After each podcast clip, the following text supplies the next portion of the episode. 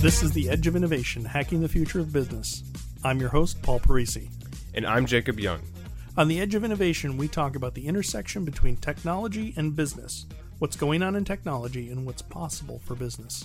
So, Paul, next thing you talk about is maintaining consistency. And I have to say that this one strikes a bit of a chord for me because every almost every blog I've ever gone to or been interested in at some point has had a post that starts out, Sorry, I have not blogged in a while. Right. And it just seems like consistency is a major problem. Well, it is. I mean, it's a lot of work.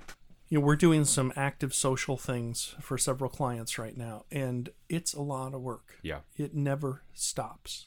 It is something that you have to consistently do every day.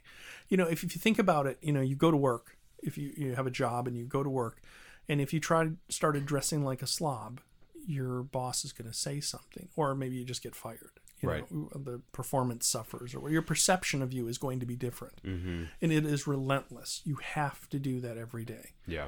because they're paying you money to do something for them. Yeah. The same thing goes for the web and, and all this this internet and social media stuff. You can't just do a little bit of it. Uh, There's a voracious appetite for information out there, and Yeah. if you're not part of that that clamor, Yeah. you know, for lack of a better word, you will be forgotten because Yeah. something else will fill that space. Yeah. So if you want to be top of mind right there, you need to be coming up with an article, blog posts, uh, tweets, all these different things very consistently.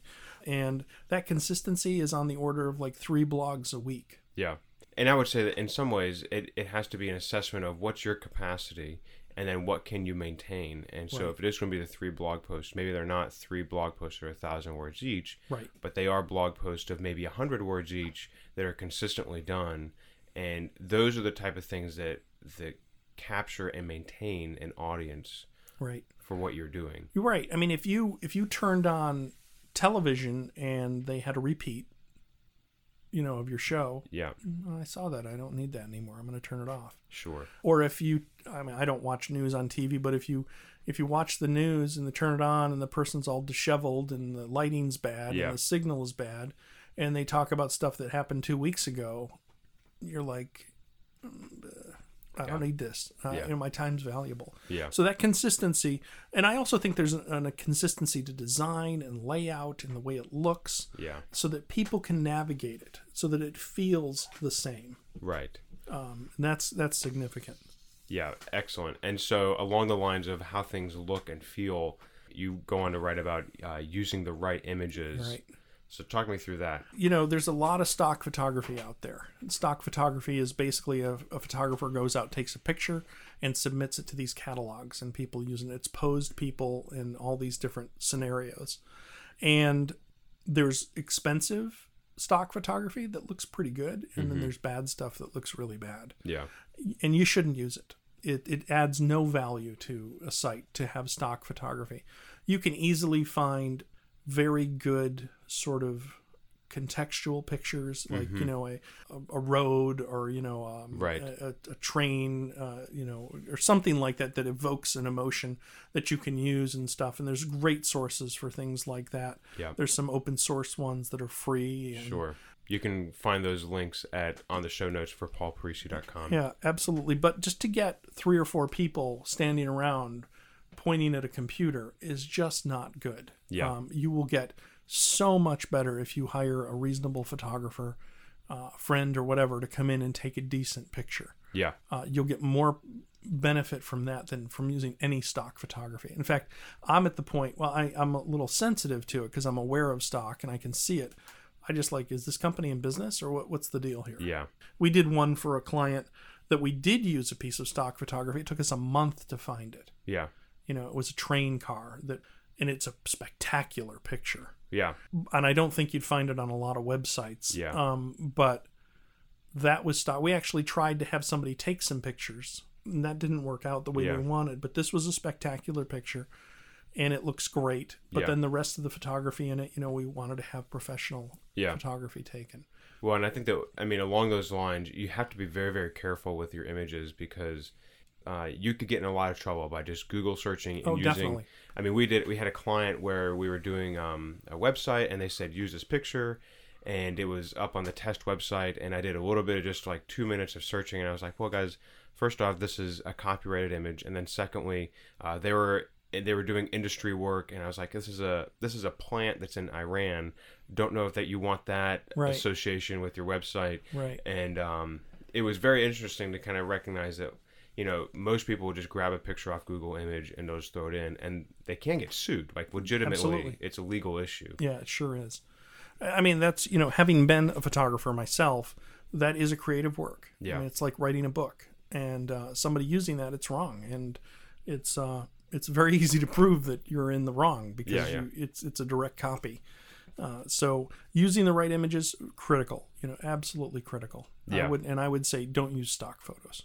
Excellent. And along the lines, then going back to some of the skeletal work of the website, the navigation and the design of the website, talk us through uh, this chapter on navigation. Sure. Well, navigation just, you know, we all use GPSs because we don't know how to get there and things change. You know, the road gets closed or there's, you know, we, we're using Waze now because of traffic and all these different things. Well, your website shouldn't be difficult to navigate, it should be drop dead simple. And you don't want to hide things under a lot of menus. So make the navigation simple, fairly flat. Now, if you're Samsung, that's going to be hard because how do you approach Samsung? Am I looking for Samsung USA or am I looking for Samsung headquarters or am I looking for refrigerators? Right. That's a hard problem that most of our customers won't have.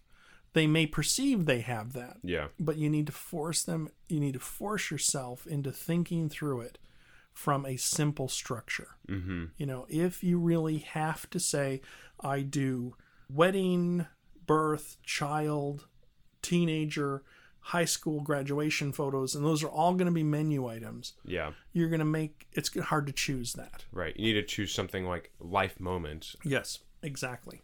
And then maybe have a longer page that has a navigation at the top that says weddings and things like Right. that.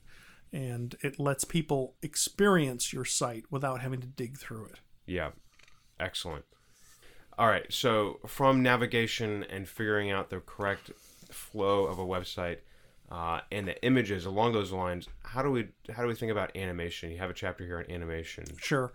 Well, in the in the early web, you know, things moving around like gears or dots or you know uh, marquees or GIF or GIF, yeah, whatever all, you. all that kind of stuff. You know, there was all oh that's cool, and they th- you th- thought that would be interesting.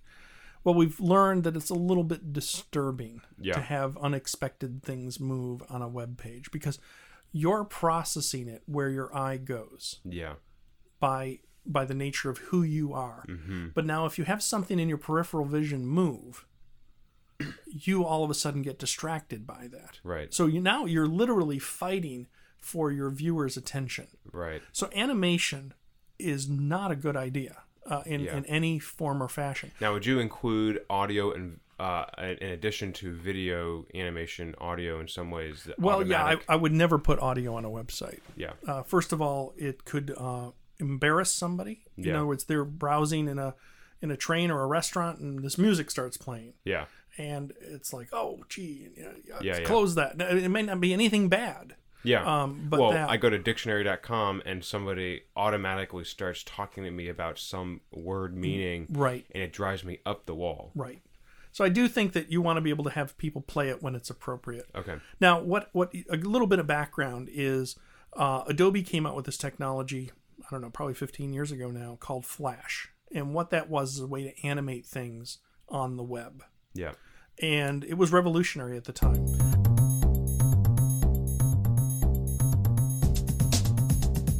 Steve Jobs didn't like it for some reason okay, and decided he was not going to support Flash on the iPhone or on any iOS devices. oh wow, And there was a lot of reasons for that. N- Not the biggest one the, was security. There was a lot of Flash security holes, and you could use it to do things that weren't good. Uh, but that wasn't the primary reason he didn't like it. And I honestly don't know what it is, but I think it's actually quite technical okay, uh, and why it doesn't works and doesn't work. And it's a proprietary mechanism to do it. Uh, HTML5 was not ratified at the time. It was coming out, and it had the ability to do everything that Flash did. okay, So there are ways if you want to make an animation in HTML5. Unfortunately, there's not a lot of tools to do it yet. Okay. So if you absolutely, and you might, let's say you have a uh, a product and you want an uh, an animation of it that, uh, or maybe even like let- let's say you have a map and you want to show how the little car drives across the map and Right. you know just that's your ad or whatever. You didn't want to do a video, but you want to actually animate pieces of it Right. you would want to do that in HTML5. If you do it in Flash, which people are still doing, and they people open it up on a browser, Google Chrome, it won't play. Gotcha. If you open it up on a iOS device, uh, iPhone or an iPad, it won't play. So now you have lost all of the investment in Right. that. And so and if you have things that are currently Flash, you need to seriously take them down. Yeah. Because if they open it up, there's going to be a box there. This is this requires a plugin Gotcha. And, and um, then they have to go download it, and it's yeah, confusing. and it does, and it it's- honestly, downloading that could compromise your system because Flash is that exploitable, yeah. and so it annoys me some of the big companies that still have Flash requirements. Sure. I run Um, into it regularly. Well, I mean, YouTube is a good example. It requires Flash. Now they're changing that. They're, I believe, like over the past week or so, it's been they've finally moved over to completely HTML5. oh, nice. So that's a big thing. Yeah. but animation isn't a generally good idea you know there used to be like you know you'd have a, a horizontal bar that would have like a shine move on Yeah. it and that's just Right. not a great thing the only animations we really use are image sliders where we have a, a banner image up at the top Yeah. that sits there for five or six seconds and then shifts to a new one Yeah. but even those a lot of people are saying that there isn't that's not really good Yeah. because depending on how much people sit there, they may never see your first, your second, or third, or fourth Right. image. Yeah. So And I think that goes along the lines of what we're talking about with first impressions. What exactly is your website for, and what are you trying to do? Are you trying to Absolutely. be cutesy for people and give them a little fun experience, or are you actually trying to communicate information and appeal to them for your business? So, along those lines, what exactly do you mean with this uh, chapter on accessibility? Well, you have to make sure that the site works with the technology that the people are using. There's two aspects to accessibility one for handicap, so people that are not able to see or Right. see at a good resolution. You want to make sure that you have accessibility parameters built in. So you want to have a picture that is of a train car, but you want to have alt text on that that says, you know, train shipping car Yeah. so that when a screen reader technology goes through that and reads that to a blind person, it will say image of train car. Gotcha. Uh, so that's one huge aspect to accessibility, and it's very it's often overlooked. yeah. And the same thing where you have a we were just working on a site yesterday where we have a drop down menu, and if you click on the menu item, it drops down. But you can also click on the menu item and have it go to a page. Well, I said, you know, if we do that in the touch environment on an iPad or iPhone, how's the person going to know that that touch does two things? Yeah. So don't make it do that. Yeah. The when you click on that, the only thing it does is drop the menu down. Gotcha. And so that's really where accessibility is, and then making sure it works across browsers. One of the biggest banes of the internet's existence has been the existence of Microsoft Internet Explorer 9 Yeah. uh, and even previous versions because it did things differently. So we as developers had to always make these, but if it's Internet Explorer 9, do it this way. All Oh, these wow. caveats yeah. Yeah. and it was such a pain in developing applications web applications for Yeah. broad use because you'd you know, you'd say you basically have to write the application then you have to put all these ifs in Mm-hmm. you know the way it dealt with um, uh, the way the font size changes or whatever it might be Sure. a box model or things like that thankfully we can pretty much abandon that now the number Okay. of people that are using ie9 you know there's even in a lot of the uh, platforms there's a, a piece of code that will say if you're viewing the site on ie9 it may not work download a more modern browser Please don't- join the modern Yeah, world. well yeah i don't know why people would Yeah. insist on not doing that um, and i don't think they realize it you know Yeah. but Excellent. Well, Paul, thank you for talking us through the first part, two parts of your book, uh, 24 must haves for your website or 24 website must haves. And uh, we'll be back next week to talk about the second part of Paul's ebook, 24 website must haves.